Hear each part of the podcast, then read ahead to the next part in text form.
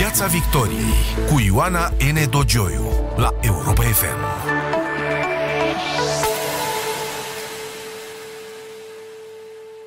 Bună seara, bine v-am găsit la Europa FM. Mai puțin zgomotoase decât alegerile din Statele Unite, alegerile prezidențiale din Republica Moldova au oferit duminică pentru mulți o surpriză mare și intră acum în linie dreaptă spre deznodământ. Va reuși Maia Sandu, candidata pro-europeană plasată pe primul loc în prima rundă, să câștige alegerile prezidențiale și dacă da, va fi aceasta desprinderea decisivă a Republicii Moldova de spațiul rusesc? Sunt întrebări la care vom uh, căuta un uh, răspuns împreună cu invitatul meu din această seară, conferențiar universitar dr. Armand Goșu, specialist în uh, spațiul ex-sovietic după părerea mea, cel mai bun specialist în spațiul ex-sovietic. Bună seara, domnule Goșu! Bună seara, mulțumesc!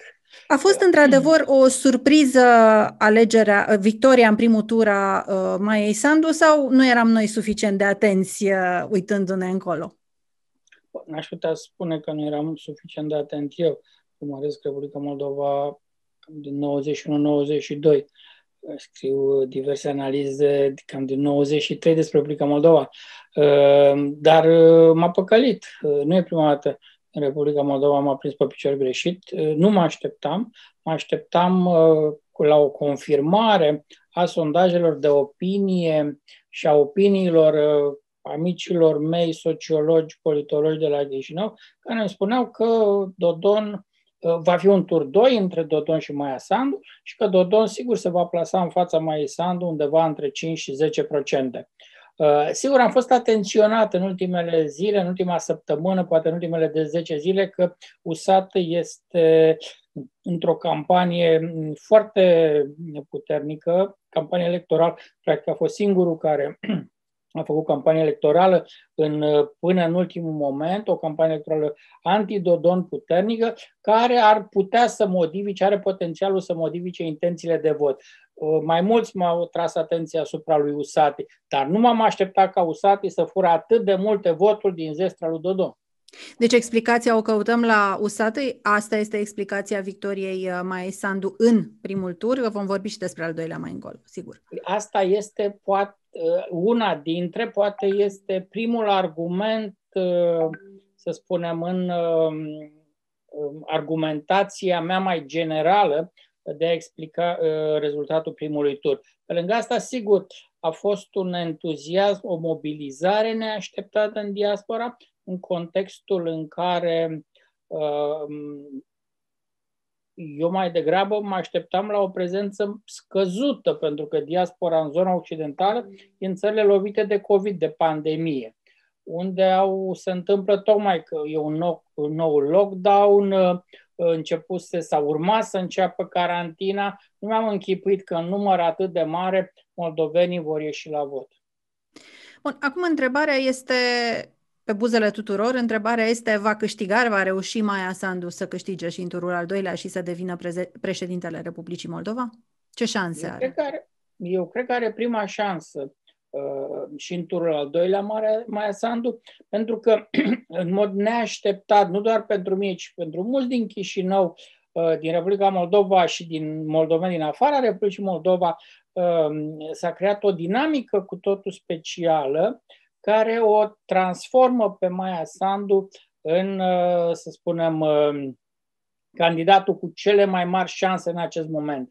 Uh, deși părea că nu are o campanie electorală senzațională, nu are un ritm, nu are o dinamică, se repetau niște mesaje până la obsesie, totuși s-a văzut acum că electoratul a fost capabil să o împingă în poziție fruntașă, iar din această poziție fruntașă, uitându-mă și la felul cum a reacționat Dodon, eu cred că are de departe prima șansă mai Sandu în turul al doilea.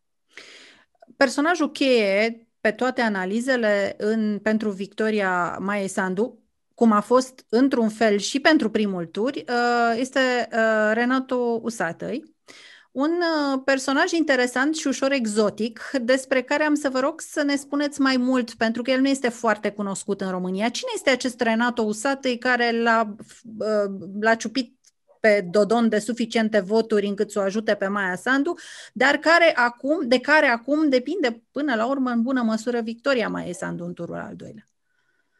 E din Bălți, are studii de uh, limbi străine, e absolvent de engleză rusă al Universității din Bălți, uh, provine dintr-o familie de profesori uh, și este un produs, dacă vreți mai degrabă, al tranziției uh, în spațiu post-sovietic. Uh, dar are și niște însușiri uh, ale lui speciale. Este carismatic spre deosebire de alți politicieni de la Chișinău care îi vezi că nu au cuvintele la ei,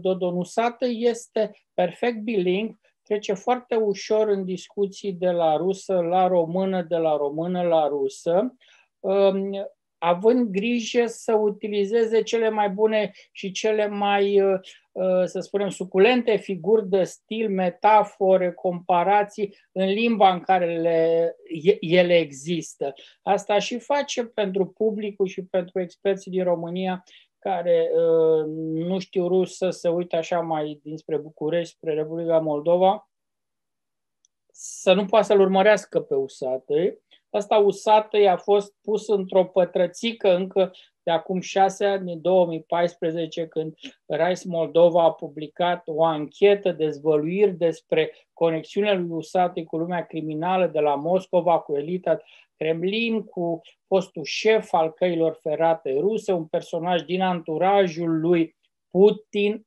fost, de fapt, acum nu mai este în anturajul lui Putin, dintr-o primă grupare a lui Putin asociată cu Putin, celebra lucrare Ozără de la lacul de la uh, Sankt Petersburg, uh, prietenii, primii prieteni, prima garnitură de prieteni al lui. Iar uh, Usată era prezent uh, uh, uh, la distracțiile acestei grupări, era un fel de clown, un fel de santil, uh, santilbanc al lor. Por asta i-a dat lui acces la Moscova la niște, pe niște culoare. E foarte importantă cu, uh, cum să spun, important să ai numărul de telefon al cuiva în telefonul tău, e foarte important să știi la ce ușă să bați, pe cine să suni. E bine, Usatăi avea avea capacitatea asta de a interacționa, de a avea conexiuni. Bun, el devine, el crește în 2014, înșființează partidul, uh, partidul nostru, atât de periculos devine încât în ultimul moment, cu trei zile înainte de alegerile din noiembrie, este scos din cursă. Uh, foarte discutabil. În acel moment, Plahotniuc, oligarhul fugar, controla Moldova. Toată lumea a aplaudat scoaterea din curs a lui Usadi, de care se lipise această ștampilă că el e omul FSB-ului, Serviciile Secrete Rusești. Acum, ca un detaliu în legătură cu aceste ștampile care se pun peste prut. De 28 de ani de când mă întâlnesc cu oameni de la Chișinău, foarte rar mi s-a întâmplat uh, să găsesc unul care să nu spună despre celălalt că omul FSB-ului, KGB-ului și în paranteză că... fie zis, asta se întâmplă și în România, nu este... Cred că este o, o caracteristică a spațiului excomunist cu servicii puternice și intruzive. Uh, Acum trebuie făcut o notă. Serviciile moldovene sunt mult mai slabe decât cele din România. Impactul lor asupra vieții politice este mult mai bănesc, mai degrabă Chișinău este, dacă vreți, o platformă pe care se bat serviciile din alte țări. Mă referem la trimiterea la FSB. Nu, mă referem la trimiterea la FSB, trimiterea în general la un serviciu secret și la o susținere sim, ocultă. Sim. Acum, cu siguranță, există niște conexiuni acolo, sunt niște detalii care indică niște conexiuni ale lui Osatei cu uh, lumea serviciilor, mai degrabă uh, ofițeri mai uh, de rang inferior, undeva un major, len colonei, nu ceva mai sus. Or, oh, și Moscova, Moscova e un oraș mare acolo, multă lume lucrează la FSB, n-am de unde să știu ce conexiune. Cert este că Plahoniuc a reușit să-i lipească pe frunte asta. lui Usate ștampila FSB și toată lumea a aplaudat când partidul lui Usate a fost scos din cursă. Dar prin această scoatere din cursa lui Usate atunci în noiembrie 2014, l-a transformat Plahoniuc, l-a transformat în victorios pe Uh, Dodon. Dodon și Partidul Socialiștilor din Moldova, care până atunci fusese clasat undeva mai modest, cu procente mai puține, în contextul dispariției lui Usatăi, a devenit cel mai important partid pe eșiche pe stânga pro-rusă din Republica Moldova. De asta rușii nu au avut niciodată și Kremlinul nu a avut niciodată de plină încredere în Dodon, pe care îl consideră totuși un om creat, cel puțin parțial, de către Plahoniuc. De asta și găsiți în uh, corespondența ce s-a publicat acum recent, tot de către RAIS, acum vreo trei săptămâni, acele documente scurse în presă, că este nenadojne, adică este nesigur. Nesigur. Bun, și nu e nesigur și pentru Maia Sandu? Poate conta Maia Sandu pe susținerea lui Renato Usatăi sau se poate trezi că în ultima clipă Renato Usatăi face un nou viraj și se apropie din nou de Dodon, de exemplu? Acum, cum să spun, e imposibil să, să, să, să dai un răspuns definitiv aici. Nici Usatăi poate că nu știe ce are în cap. Deci e un om al emoției Usatăi, e un om carismatic, e un om care joacă. Dar dacă ne uităm pe campania lui electorală, vedem că uh, vreme de două luni de zile, Usate l-a atacat constant și foarte dur pe Dodon.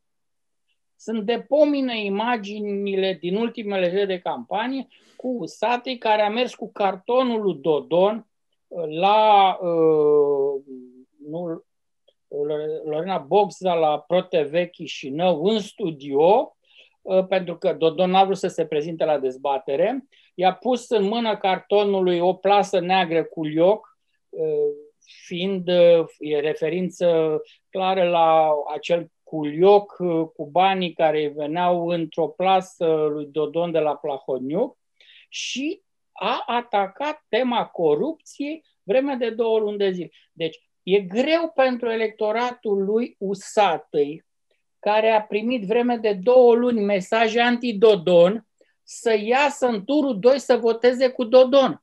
În același timp, e greu pentru electoratul lui Usate, care nu e neapărat pro-occidental uh, și nu e neapărat dedicat ideii de legitate, legalitate și anticorupție, să iasă să voteze cu Maia Sandu. Poate de aici și, uh, cum să spun, rezerva pe care a dovedit-o USAID în, ultime, în ultimele zile de a ieși în conferințe de presă și a declara cu subiect și predicat da, eu, Renato Usate, o sprijin pe Maia Sandu și invit alegătorii mei din primul tur să o voteze. Dar Pentru potrivit... nu se face un transfer, că nu saci de carton. Nu saci, evident. Dar potrivit Maia Sandu, condiția pusă de uh, Renato Usate a fost dizolvarea Parlamentului. Dar asta vrea e... și Maia Sandu.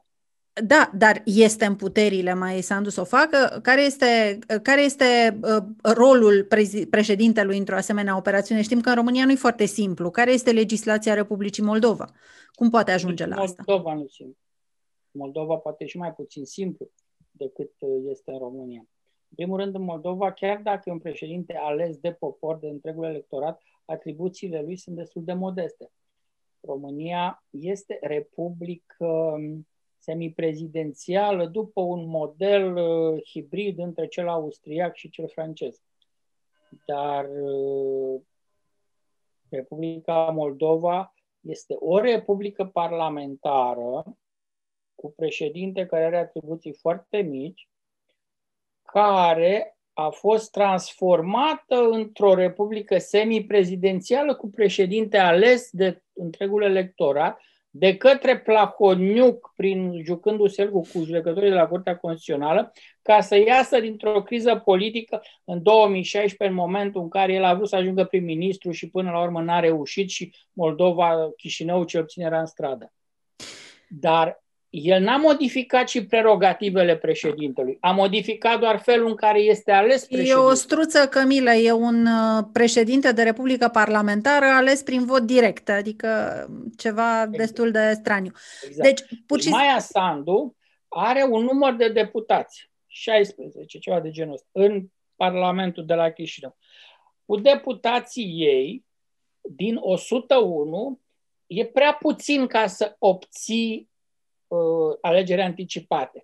dar ea, ajungând în fotoliu de președinte, ar putea să creeze o anumită dinamică în societate și o anumită așteptare, încât, sub presiune foarte mare, pur și simplu Parlamentul sau celelalte partide să meargă uh, la o soluție de dizolvare a Parlamentului. Și mai e ceva, mai important. Dodon, la rândul lui, dacă pierd... Bun, eu fac niște analize pun, încercând să mă pun în pielea lui Dodon.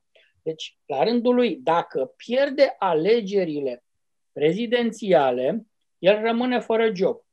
Nu?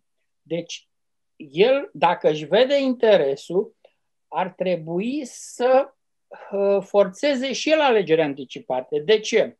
Pentru că se reconfirmă pe el drept lider al Partidului Socialistilor din Republica Moldova, îi suflă în ceapă primarul Chișinăului, care s-ar putea să ia jobul dacă nu e atent. Doi, face lista de deputați cum își dorește el cu oameni loiali lui și se reconfirmă în niște alegeri care ar putea să aibă loc cât mai repede, februarie-martie, uh, drept lider al celui mai important și celui mai mare partid parlamentar din Republica Moldova. Orice ar fi, PSRM-ul tot rămâne un partid politic important, semnificativ. Și a dat satisfacție și lui Usate, care ar intra în Parlament, nu știm, va repeta scorul ăsta de 17%, va avea undeva la 15%, va reuși să fure și mai multe voturi de la...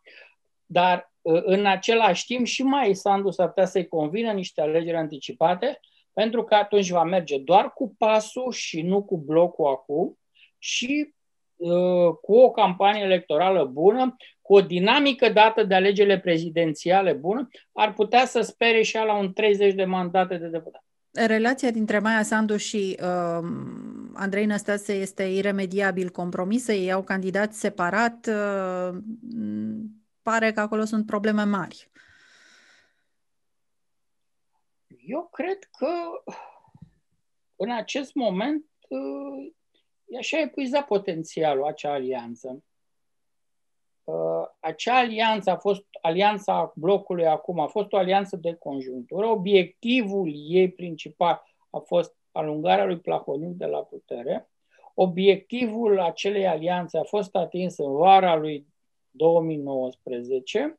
Alianța, sigur, a mai uh, supraviețuit o perioadă. Animozitățile între lideri uh, până la urmă și-au spus cuvântul și s-a tensionat uh, relația astfel încât, la un moment dat, aveți senzația în campania electorală că prin purtător secundar de mesaj mai degrabă au grijă să se contreze unii pe alții decât să lupte cu Dodon. Eu nu cred că trebuie uh, ținut cu forța blocul acum. Fiecare dintre ei au, uh, acești doi lideri, are propriul lui drum. Andrei Năstase are o problemă de imagine pentru că el a fost văzut ca picamăr, principalul lider politic anti-Plahoniuc din Republica Moldova.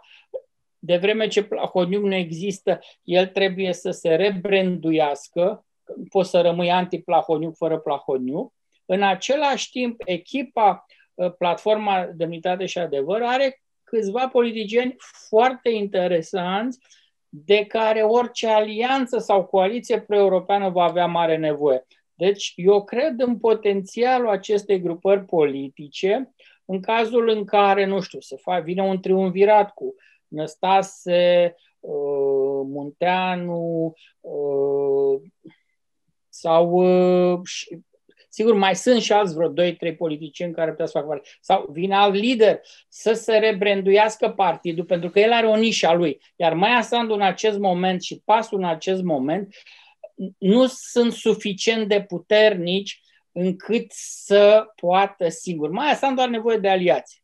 Năstase și ce a rămas din platforma de, și ce este platforma Demnitatea Adevăr, cu Slusar, de pildă, care este un etnic rus, vorbește foarte bine limba română și cu care Năstase a făcut foarte bună echipă. Eu cred că un triumvirat Munteanu Slusar Năstase ar fi senzațional. Ar putea rebrandui partidul, să-l ducă la 7-8%. Mai Sandu cu 30-35% nu poate să guverneze singur.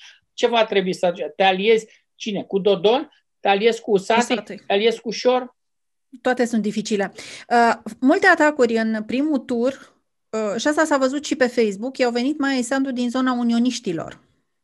Uh, cum poate împăca relația pentru, în perspectiva turului 2 cu unioniștii? Doar prin adversitate față de Dodon?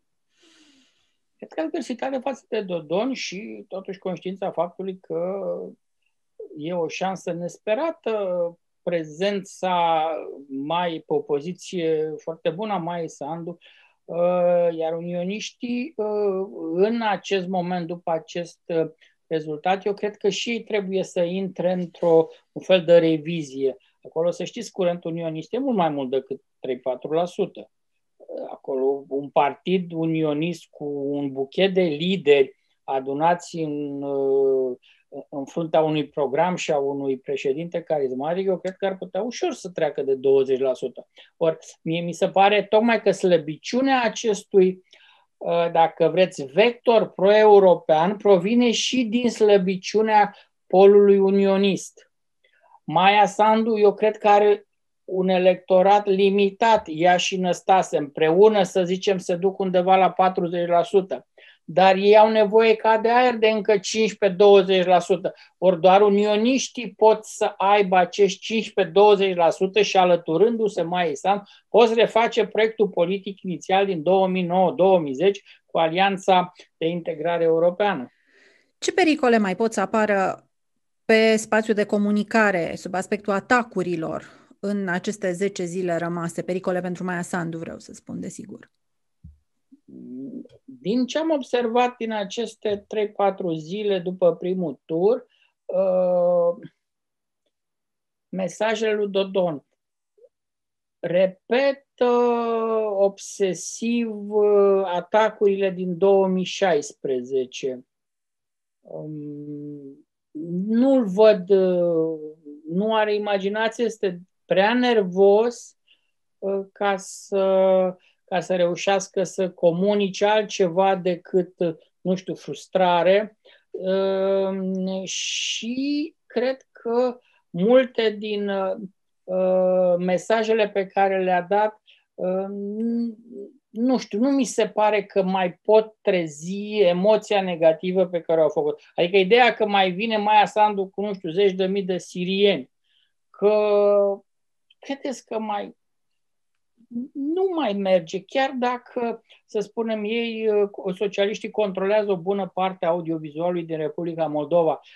Până la urmă, electoratul de acolo nu este uh, atât de uh, ușor de manipulat cum speră Dodon. Deci eu mai degrabă n-aș da multe șanse uh, acestor linii de mesaj cu care este Dodon uh, și nu-l văd cum va putea el cu mesajele astea să mobilizeze electorat din rural din Republica Moldova. Gândiți-vă, oamenii de la țară au copii, copii din cei mai mulți sunt în străinătate. La rândul lor, copiii din străinătate pot să sune. S-a întâmplat și la noi în Am mai văzut, asta voiam să spun, că am mai văzut acest scenariu. Nu este, este un remake, nu este ceva nou. Exact. Dar este făcut bine, e cu muzică bună, cu, e, e frumos lucrat. Cu actori buni. Uh, Transnistria, ce rol poate să joace în acest al doilea tur? Ne întoarcem la alegătorii din Transnistria. Problema nu este că alegătorii din Transnistria trec Nistru și vin să voteze la Varnița sau Problema este că cineva îi aduce cu mașinile și îi primesc bani pentru acele voturi. Or, și acela poate fi mai Sandu, presupun. Bun, acum, o, în mod uh, uh, paradoxal, să știți că Maia Sandu a luat 30% din voturile transnistrenilor fără ca să-și facă o zi campanie electorală. Deci cum se explică asta? Tot...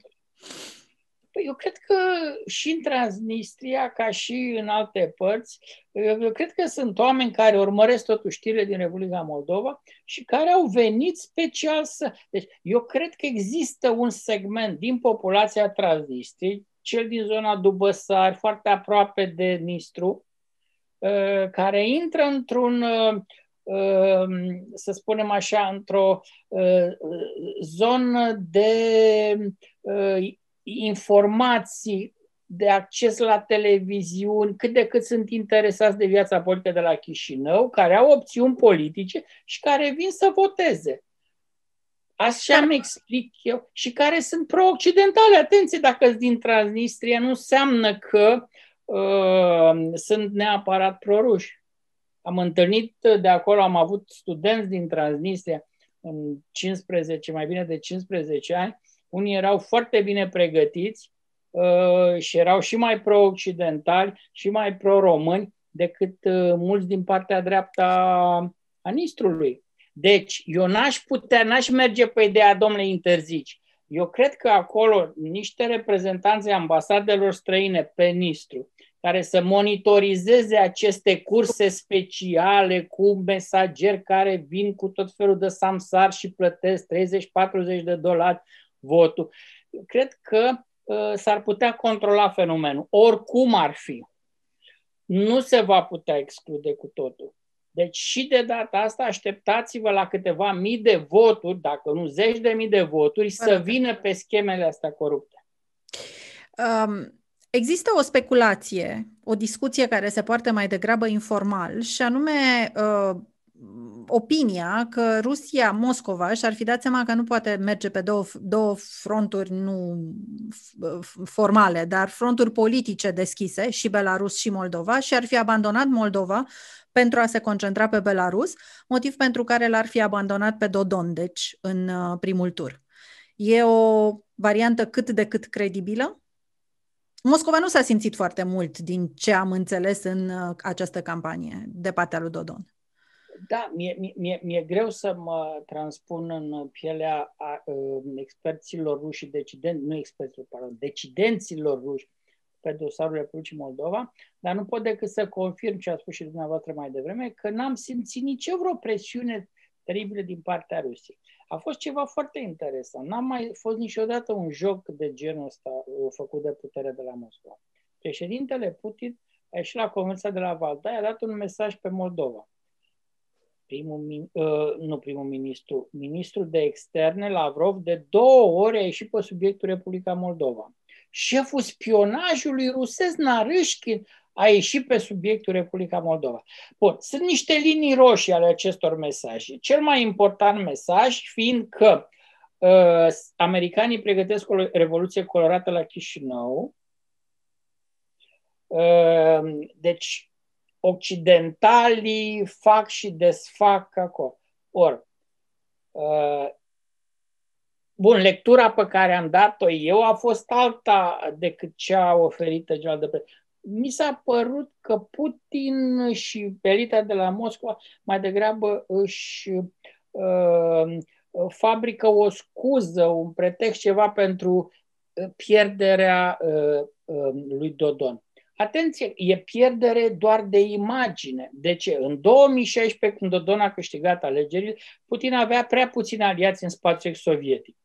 Putin l-a plimbat pe Dodon la parada victoriei din Piața Roșie. A avut nevoie de Dodon. Uite, avem un președinte pro-rus la Chișinău, Moldova fiind premiantul parteneriatului estic, vezi, orientată clar spre Occident. Bun, a fost foarte fericit Putin cu el. De vreme ce Dodon n-a livrat nimic, uh, cred că Putin a înțeles că nu are ce să facă cu Dodon. Acum să pune problema și ce să livreze Dodon. Așa, Dodon nu că exact. n-a, n-a livrat nimic, dar s-a dus la Kremlin și a cerut. Rusia în momentul ăsta are și ea problemele ei. E arde Belarus, probleme interne, de câteva săptămâni uh, rubla se duce la vale, prețul petrolului nu crește suficient, nu reușește să facă față COVID-ului. În condițiile astea mai vine și Dodon peste tine, ba jumătate de miliard de dolari, ba dăm 400 de milioane dacă nu dai jumătate de miliard, ba 300 de milioane, ba dăm 200 de milioane și uite, îți dau eu semne de credit, îl dau înapoi. Acum, Rusia s-a învățat cu creditele astea, cum sunt ele date înapoi la aliații ăștia de mămăligă, de plastilină din spațiul sovietic. Eu cred că Putin preferă o variantă hibridă cu un politician, cu un guvern instabil, um, cu oameni politici pro-est, pro-vest, cu un președinte care să poată deschise, deschide niște uși pe la Bruxelles, să mai cu bani și acolo. care să vină de la Bruxelles, de la Washington, de la FMI și cu un președinte care nu mai cioc-cioc la ușa Kremlinului, la poarta Kremlinului, dați-ne bani, dați-ne bani, dați-ne bani.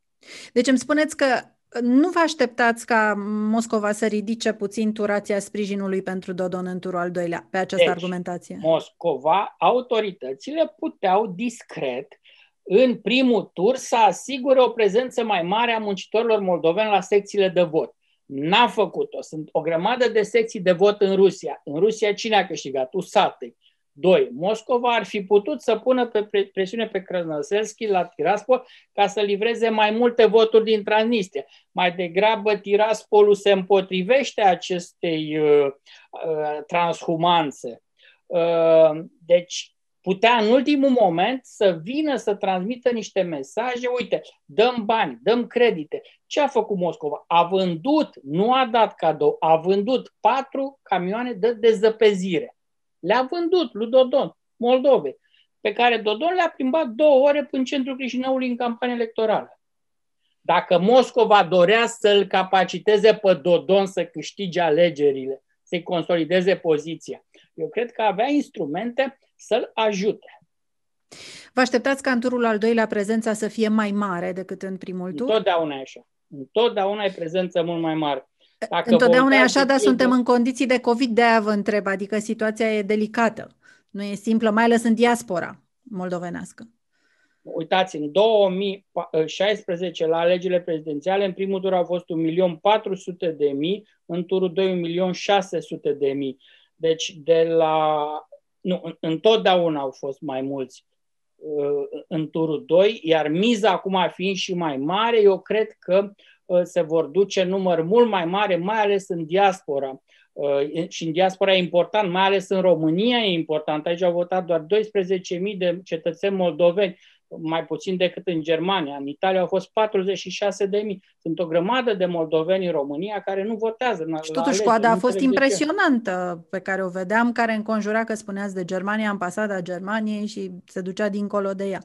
Ar trebui mai multe secții, poate? Nu știu. Nu, sunt multe secții în România, dar nu înțeleg de ce atât de puțini moldoveni participă la aceste alegeri.